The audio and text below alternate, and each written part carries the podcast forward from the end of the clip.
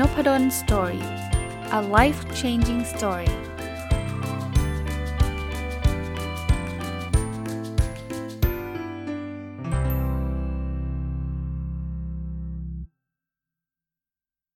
สวัสดีครับ ยินดีต้อนรับเข้าสู่นพดล story พอดแคสต์นะครับ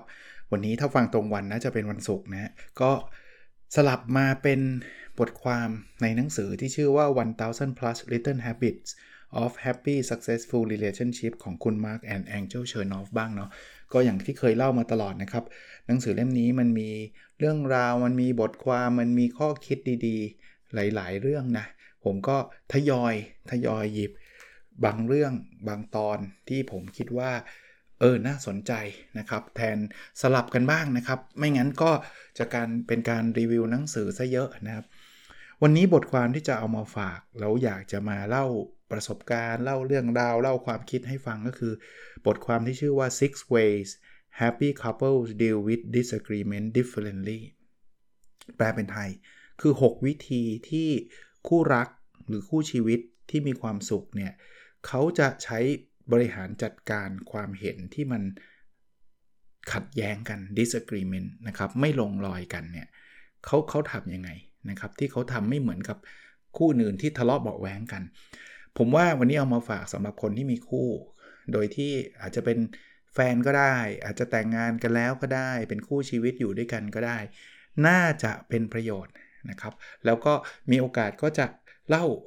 ประสบการณ์หรือความเห็นส่วนตัวผมด้วยนะ ผมก็ไม่ได้เคลมว่าจะต้องมาเชื่อผมอะไรทั้งหลายแหละแต่ว่าผมก็หลายอย่างผมก็ใช้นะครับ แล้วก็คิดว่ามันเวิร์กนะ เริ่มต้นข้อที่1นนะเขาบอกว่า they are committed to dealing with disagreement positively แปลว่าทั้งสองคนทั้งผู้ชายและผู้หญิงนะครับเขามีข้อตกลงหรือว่าเขาพูดคุยกันตั้งแต่แรกแล้วว่า ถ้าเรามีอะไรที่เป็นข้อขัดแย้งกันเนี่ย เราจะพยายามจัดการมันในเชิงบวก ผมว่าคำง่ายๆก็คือเราจะไม่ทะเลาะกกันเนี่ยง่ายไหม ไม่ง่ายหรอกครับ เพราะว่าทุกคนมีอารมณ์ ทุกคนมีความรู้สึก เวลาบางคนเนี่ยพูดผิดคำนิดเดียวเขาเรียกผิดหูนิดเดียวเนี่ยโอ้โหขึ้นขึ้น ปกติครับ ทุกคนก็มีแบบนั้นแหละ ยิ่งคนที่ยังไม่ได้อยู่ด้วยกันมานานเนี่ยจะเรียกว่าเป็นแฟนกันระยะเริ่มต้นเนี่ยเรากำลังอยู่ในช่วงปรับตัว เพราะฉะนั้นเนี่ยเราถูกเลี้ยงดูกันมาคนละแบบครับ เรามีเพื่อนกันคนละกลุ่ม บางทีเราก็ยังไม่ได้รู้ใจกันคำบางคำสำหรับผู้ชายพูดออกไป มันธรรมดาธรรมดาสำหรับเราเนาะแต่สำหรับผู้หญิงที่ฟังมันไม่ธรรมดา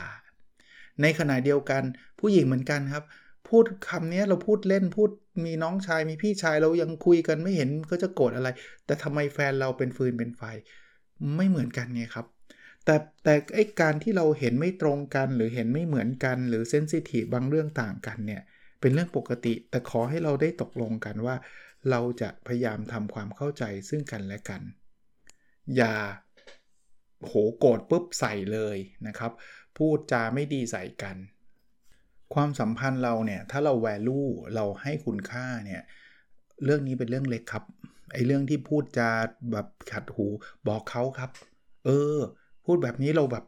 เราอึ้งเลยนะ เรารู้สึกเหมือนกันนะ เสียใจนะอะไรเงี้ย บอกให้เขารับรู้ เพราะว่าผมผมเชื่อนะคนรักกันเนี่ยไม่มีน้อยคนนะที่จะแบบตื่นเช้ามาว่าวันนี้ฉันจะทำให้แกเสียใจยังไงดี ถ้าเรายังรักกันอยู่นะ แต่ถ้าเกลียดกันโอเค มันอันนี้มันมันมันมันไปไกลแล้ว หลายครั้งเนี่ยทำด้วยความไม่รู้ไม่ตั้งใจ หรือบางทีก็หงุดหงิดเรื่องอื่นมาลงกับเราบอกกันคุยกัน หรือบางทีก็อาจจะถ้ายังอารมณ์ร้อนๆอยู่ก็เดินออกจากกันไปก่อน อย่าพึ่ง ถ้าจะมาคุยตอนนั้นเดี๋ยวระเบิดนะเจนเย็นนะครับ มาดูข้อที่ 2 ครับ they attack their agreement not each other อโทษที they attack their disagreement not each other ผมชอบ mindset นี้ ผมแปลเป็นไทยก่อน ทั้งคู่นะ คู่ชีวิตเนี่ยเขาจะจัดการความเห็นที่ไม่ลงรอยกัน disagreement แต่เขาจะไม่จัดการตัวตนของแต่ละคน ไม่ใช่ เอางี้ เวลาเราทะเลาะกันเนี่ย mindset คือการทะเลาะกันเนี่ยคือปัญหา ถูกไหมถ้าไม่มีปัญหาเราไม่ทะเลาะกัน หรือหรืออย่าอย่าเรียกว่าทะเลาะกันเลย ความเห็นไม่ตรงกันเนี่ยคือปัญหา แต่มันเป็นปัญหาของเราสองคนครับอะผมผมยกตัวอย่างนะ สมมุติว่าตัวผมเนี่ยผมอยากจะซื้อรองเท้าใหม่ แล้วภรรยาผมไม่เห็นด้วยว่ารองเท้าผมไม่ควรซื้อ นี่คือ disagreement นี่คือความเห็นที่ไม่ตรงกัน ผมมีเหตุผลที่ผมอยากจะได้ รองเท้าใหม่ ในขณะที่ภรรยาผมก็มีเหตุผลที่บอกว่ารองเท้าเก่ามันยังใช้ได้อยู่เลย รองเท้าใหม่จะไปซื้อทำไม เขามีเหตุผลผมก็มีเหตุผล เพราะฉะนั้นเนี่ยเราทั้งสองคนก็คือผมและภรรยาเนี่ยเราจะมาช่วยกันจัดการไอ้ความเห็นที่ไม่ลงรอยกันนั่นเนี่ย เพราะนั้นศัตรูของเราเนี่ยคือความเห็นที่ไม่ลงรอยกัน ก็คือการความเห็นที่ผมบอกว่าซื้อรองเท้าใหม่ดี กับความเห็นที่บอกว่าไม่ควรซื้อรองเท้าใหม่ เราจะมาเคลียร์กันเรื่องนี้ นี่คือศัตรูของเรา เพราะว่ามันเป็นความเห็นที่ขัดแย้ง แต่ภรรยาผมไม่ใช่ศัตรูผม ผมไม่ใช่ศัตรูของภรรยาผม ถ้าเราคิดได้แบบเนี้ยเราจะหาทางออกร่วมกันได้ในที่สุดครับ เราไม่ใช่การซื้อรองเท้าใหม่หรือไม่ไม่ซื้อรองเท้าใหม่เนี่ยมันเป็นเรื่องแค่ความเห็นที่ไม่ที่มันแตกต่างกันเท่านั้นเอง แล้วนี่คือ problem ที่เราสองคนกำลังจะช่วยกัน ผมอ่านจากเจอจากที่ไหนก็ไม่รู้นะเขาบอกว่าในทุกเรื่องเลยนะ ให้เรายกปัญหาที่ดูเป็นปัญหาขัดแย้งระหว่างสามีภรรยาหรือระหว่างแฟนก็ได้นะครับ ให้มันเหมือนเป็นโจทย์การบ้านนะ่ะแล้วให้สามีและภรรยาเนี่ยทำงานเป็นทีมอะ่ะเหมือนการบ้านกลุ่มอะ่ะแต่กลุ่มนี้มี 2 คนนะ่ะอะเรื่องซื้อรองเท้าใหม่เป็นเคสเมื่อกี้ผมยกตัวอย่าง เรื่องนี้เป็นเคส แล้วให้สามีภรรยาเนี่ยหาทางออกร่วมกันว่าเคสเนี้ยจะแก้ยังไง แล้วพรุ่งนี้มาส่งอาจารย์นะ อารมณ์คล้ายๆแบบนั้น แต่จริง ๆ มันไม่มีอาจารย์ให้เราไปส่งหรอก ผมว่าถ้าเราดีลกันแบบนี้เนี่ยนะ ปัญหาไหนมันก็มันก็มันก็ช่วยกันคิดได้นะ เราอาจจะมีความเห็นไม่ลงรอยเวลาทำทำการบ้านกลุ่มก็แน่นอนเป็นปกติใช่ไหมว่าเฮ้ยเราว่าอันนี้ดีนะเว้ยแต่เพื่อนเราบอกเฮ้ยไม่ได้ตอบแบบนี้มันมีจุดอ่อนเอา้าแล้วถ้าเพื่อนตอบแบบนี้เราอาจจะไม่เห็นด้วย แต่พูดคุยกันแบบเพื่อนน่ะเราจะไม่รู้สึกว่าแกเลวฉันดีไม่ใช่ใช่ไหมเวลาทำการบ้านเราไม่เห็นไม่ตรงกับเพื่อนก็ไม่ได้แปลว่าเพื่อนเลวเราดีนะครับ อย่าไปแอดแท็กตัวตนแอดแท็กตัวตนเนี่ยไปไกลเลยนะ เธอยังไงเนี่ยทำไมโง่งี้โอ้โห ยาวครับ ไอ้ซื้อรองเท้านี่เรื่องเล็กเนี่ยไอ้คำว่าโง่ในเรื่องใหญ่กว่าอีกใช่ปะไอภรรยาก็สวนกลับมาแกก็โง่เหมือนกันแหละดูวันก่อนสิโอ้โหนี่ขุดเรื่องเดิมมาอีก อันนี้ยิ่งหนักหนักกันไปใหญ่นะครับ มาดูเทคนิคอันที่ 3 ครับ เทคนิคนี้เขาบอกว่า they practice intentional communication คือต้องฝึกสื่อสาร เขาได้ฝึกการสื่อสารภายในนะครับ intentional โดยความตั้งใจนะครับไม่ไม่ใช่ภายใน intentional คือความตั้งใจ เขาบอกว่า your partner is not a mind reader คือคู่ชีวิตเราเนี่ยนะเขาไม่ใช่คน mind reader คือคนอ่านใจคนหรอก ทำไมแค่นี้คุณไม่รู้อะว่าผมต้องการอะไร ก็ไม่รู้ไง รู้ก็ไม่ทำดิ ถูกปะเพราะฉะนั้นเนี่ย เราจำเป็นที่ต้องสื่อสารความต้องการของเรา อย่าเพิ่งไปแอซูมนะครับว่า นี่ฉันอยู่กับเธอมากี่ปีแล้ว แค่นี้ทำไมเธอยังไม่รู้ไม่รู้นะครับ ผมผมเข้าใจตรงนี้ดีเลยนะครับ เพราะว่าเลเวลหรือระดับของการสังเกตของแต่ละคนไม่เท่ากันนะครับ บางคนเนี่ยเป็นคนไวต่ออารมณ์ของคนอื่นสูง คือคำว่าไวต่ออารมณ์ของคนอื่นสูง คือ มองหน้าแวบเดียวรู้เลยอารมณ์โกรธอยู่ มองหน้าแวบเดียวรู้เลยว่า เศร้า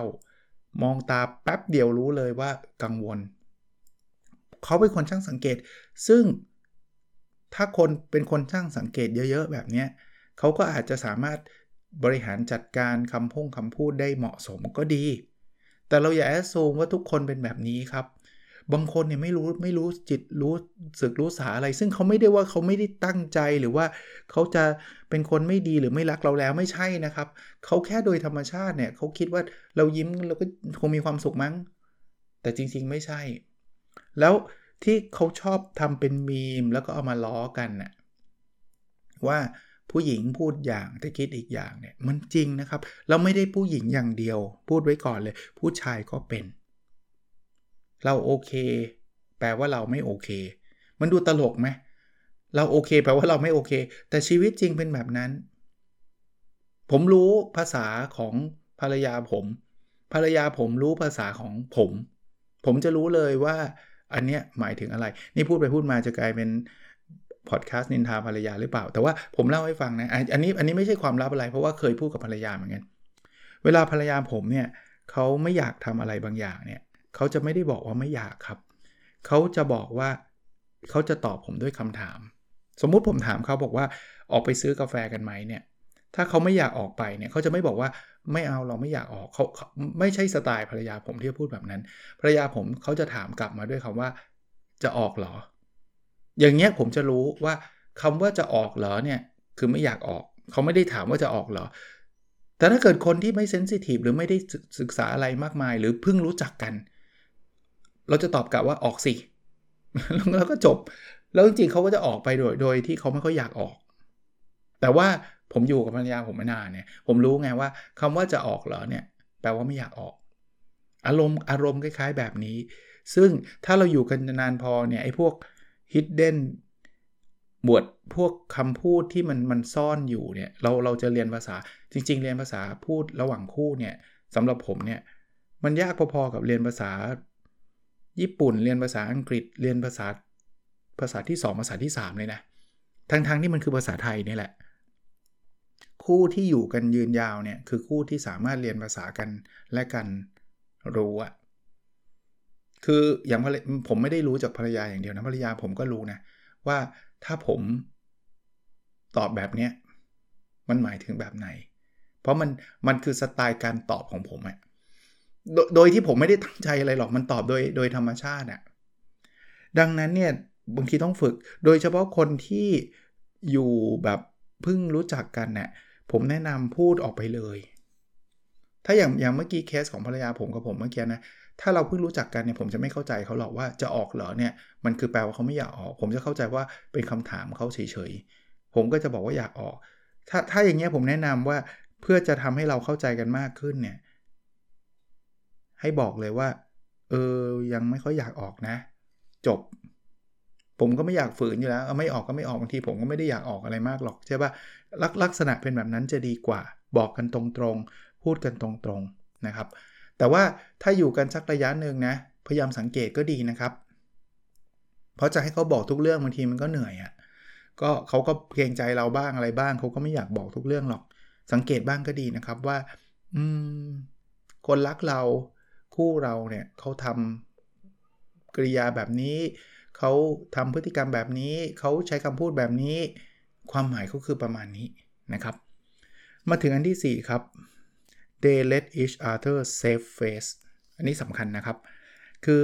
เขาจะให้แต่ละฝ่ายเนี่ยมีทางในการรักษาหน้าของตัวเอง ทุกคนมีเกียรตินะครับ ทุกคนมีศักดิ์ศรีที่อยากจะปกป้อง ถ้าเมื่อไหร่ก็ตามเนี่ยคุณไปไล่ต้อนเขาจนจนจนมุม แล้วเขาทำให้เขารู้สึกแย่รู้สึกอายเนี่ยเขาอาจจะเถียงคุณไม่ออกนะ คุณอาจจะสะใจนะ เป็นไงเล่าจอยสิเป็นไงเล่าพูดไม่ออกเลย แต่คุณจะเอาชนะคนรักคุณไปทำไมครับ เพื่ออะไรครับ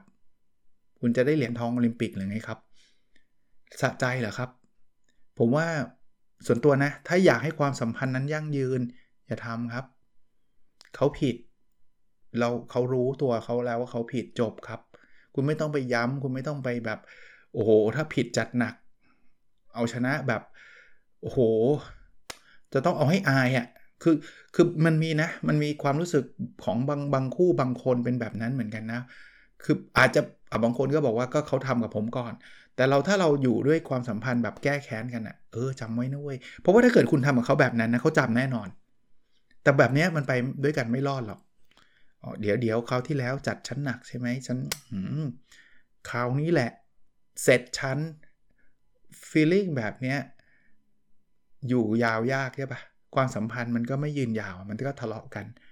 เซฟเฟสหรือว่าการรักษาหน้าอีกมุมหนึ่งคือ คุณจะตำหนิคุณจะพูดอะไรก็ตาม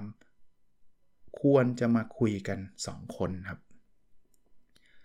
คุณไปว่าไป ทำให้เขาเสียหน้าต่อหน้าเพื่อนเขา ต่อหน้าครอบครัวเขา มันมันมันหนักกว่าเดิมนะ อันนี้อันนี้แอพพลายได้กับทั้งสามีและทั้งภรรยานะนะภรรยาเห็นสามีไปแฮงเอาท์กับเพื่อน อยากให้เขากลับ พูดคุยหลังจากที่กลับบ้านแล้วก็ได้ครับ ว่าเออคุณช่วงนี้ไม่ได้มีเวลามาทานข้าวเย็นด้วยกันเลยนะ หรือ whatever ผมรู้มันมันมันไม่ได้ง่ายแบบนั้นหรอกถ้าเกิดสามีก็จะไปตลอดมันก็ไม่ง่าย แต่ว่ามันก็ยังดีกว่าเดินเข้าไปในโต๊ะกินข้าวกับเพื่อนแล้วก็บอกว่าแกกลับบ้านเดี๋ยวนี้ คือถึงตอนนั้นนะถึงแม้ว่าเขารู้สึกว่าเขาผิดนะ แต่โหมาจัดใหญ่แบบนี้ เสียหน้าไหมโอ้โห เพื่อนล้อตลอดอีกกี่เป็น 10 ปีเลยใช่ปะ ทะเลาะเบาแหวงเป็นเรื่องใหญ่โตอีก ผมไม่ได้พูดถึงภรรยาอย่างเดียว สามีก็เป็น คุณไปพูดดูถูกภรรยา make fun ภรรยาต่อหน้าเพื่อนๆคุณ ต่อหน้าเพื่อนๆภรรยาขำไหมครับ คุณอาจจะตั้งใจแบบดีนะอยากขำๆแต่ภรรยาคุณไม่ขำนะ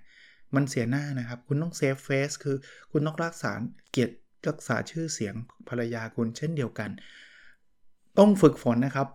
ถ้าถ้าเราต้องการความยั่งยืนของความสัมพันธ์นะครับ ข้อที่ 5 ครับ they are willing to make sacrifice for each others คนที่จะอยู่กันยาวนะ บางทีเราต้องยอมเสียสละ บางอย่างเนี่ย เราไม่จำเป็นต้องเป็นคนที่ถูกต้องเสมอไปก็ได้ บางอย่างเราอาจจะต้องยอมเสียเปรียบ ถ้าคุณจะใช้คาว่าเสียเปรียบนะ แต่ว่าสำหรับคู่ชีวิตเนี่ยผมคิดว่าไม่มีคำว่าเสียเปรียบได้เปรียบหรอก คุณลองนึกภาพคุณกับลูกดิ คุณเคยรู้สึกว่าคุณเสียเปรียบเวลานอนปะเนี่ยลูกมันนอนได้เยอะเลยฉันไม่ได้นอนเลย คุณมีคิดความคิดแบบนั้นไหมผมไม่เคยมีคำว่าเสียเปรียบอยู่ในหัวผมเวลาผมทำอะไรให้ลูกเลยนะว่าโหยทำอะไรให้ลูกต้องเยอะลูกไม่เคยทำอะไรให้เราเลย เนี่ยชงนมให้ลูกต้องกี่ขวด ลูกไม่เห็นมันมาชงนมให้เราเลย ไม่มีแบบนั้นไหม เราไม่เคย เราคือ sacrifice ล้วนๆเลย เต็มที่ จนถึงไม่เอางี้พูดบอกบอกลูกเล็กมันชงนมให้ไม่ได้ ต่อให้ลูกโตเนี่ย ผมก็ไม่เคยคิดนะว่า ผมเอาเนี่ยดูซิโตแล้วเนี่ย ผมไปขับรถไปส่งไปรอเนี่ย เมื่อไหร่เขาจะขับรถมาส่งมารอผมบ้างไม่ได้คิดแบบนั้น เขาอยากส่งผมตอนผมแก่ ผมก็ดีใจ มารอผมผมก็ดีใจ แต่ถามว่าเฮ้ยผมรอคุณกี่ชั่วโมง ผมรอคุณกี่ครั้ง ลูกเราต้องทำแบบนั้นเท่าไม่ไม่ใช่ครับ ผมแค่มีความสุขในการไปรอเขาแค่นั้นเอง คู่ชีวิตก็เหมือนกันนะครับ ผมแค่เปรียบเทียบไม่เห็นเท่านั้นเองว่าถ้าเรา willing to sacrifice ก็คือเรายอมที่จะเสียสละเนี่ยปัญหาเกิดน้อยครับ แต่ถ้าเมื่อไหร่ก็ตามทุกอย่างมันเป็น trade off ท่านทำให้เธอหนึ่งครั้ง เธอต้องทำฉันคืนหนึ่งครั้งท่านทำดี เธอต้องดีกับ มันเป็นสมการเมื่อไหร่เนี่ย ผมว่า ความสัมพันธ์มันก็จะแย่ลง เทคนิคอันสุดท้ายนะครับ ที่ทำให้คู่ชีวิตเนี่ยที่มีปัญหาหรือว่ามีข้อขัดแย้งกันเนี่ยเขาเขาสามารถบริหารจัดการได้เนี่ยเขาบอกว่า they expect to disagree with each other on something and they are okay with it แปลว่า คุณอย่าคาดหวังว่าทุกอย่างคุณจะต้องเห็นด้วยพอเห็นพ้องต้องกันในทุกเรื่อง คุยกันเลยครับว่ามันจะต้องมีบางเรื่องแน่นอน ที่เราจะเห็นไม่ตรงกัน แล้วเราจะโอเคกับเรื่องนั้น มีเราเคยเจอใครไหมครับ ที่เห็นตรงกับเรา 100%ไม่มีหรอกครับ เพียงแต่เขาจะพูดหรือไม่พูดก็เท่านั้นแหละ คุณคิดว่าลูกคุณเห็นด้วยกับคุณ 100%ไหมไม่มีทาง ผมบอกได้เลยว่าไม่มีทางโอ้ยไม่ครับอาจารย์ไม่ครับอาจารย์ลูกเนี่ยบอกอะไรก็พยักหน้าใช่ เขารักคุณ หรือไม่เขาก็กลัวคุณ เขาก็พยักหน้า แต่ใจเขาอะอีกเรื่องนะครับ เขามีอะไรหลายเรื่องที่ไม่เห็นด้วยกับคุณเชื่อเด็กทั้งๆทที่บางเรื่องคุณคิดว่าน่าจะเห็นด้วย ลูกกินอาหารที่มีประโยชน์นะลูกครับพ่อ ครับพ่อนี่คุณคิดว่าเขาเห็นด้วยปะไม่แน่นะเบื่อจะตายไม่อยากกิน แต่ขี้เกียจจะพูด เพราะเขาพูดมาบอกว่าไม่อยากกินนะพ่อพ่อจัดอีก 5 นาที ถึงประโยชน์ของสารอาหารให้ครบ 5 หมู่ เบื่อขี้เกียจฟัง ธรรมชาติครับ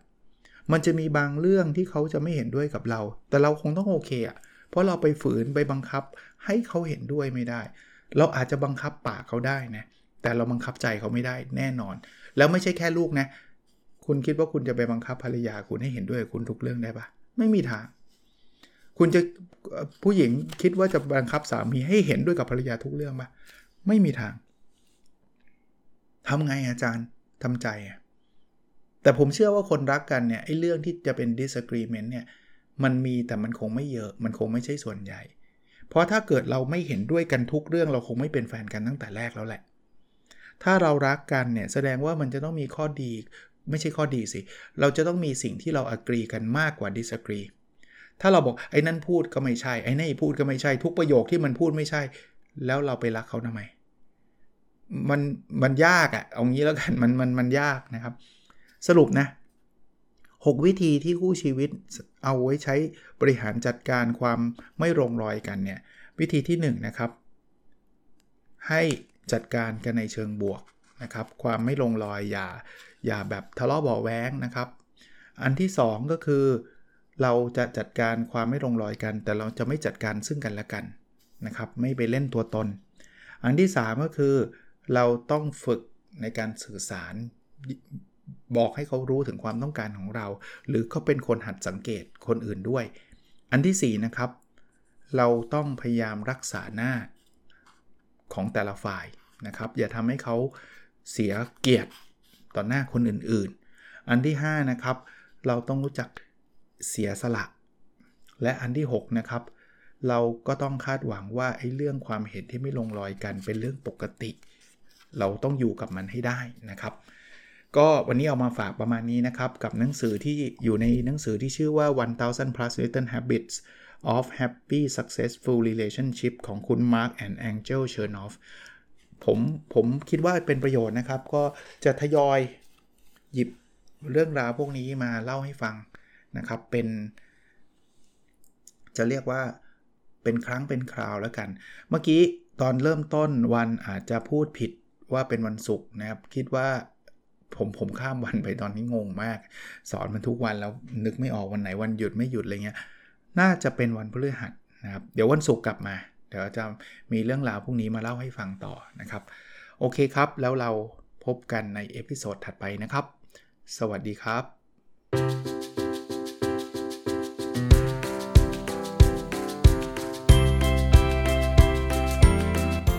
n o p a d o n Story a life changing story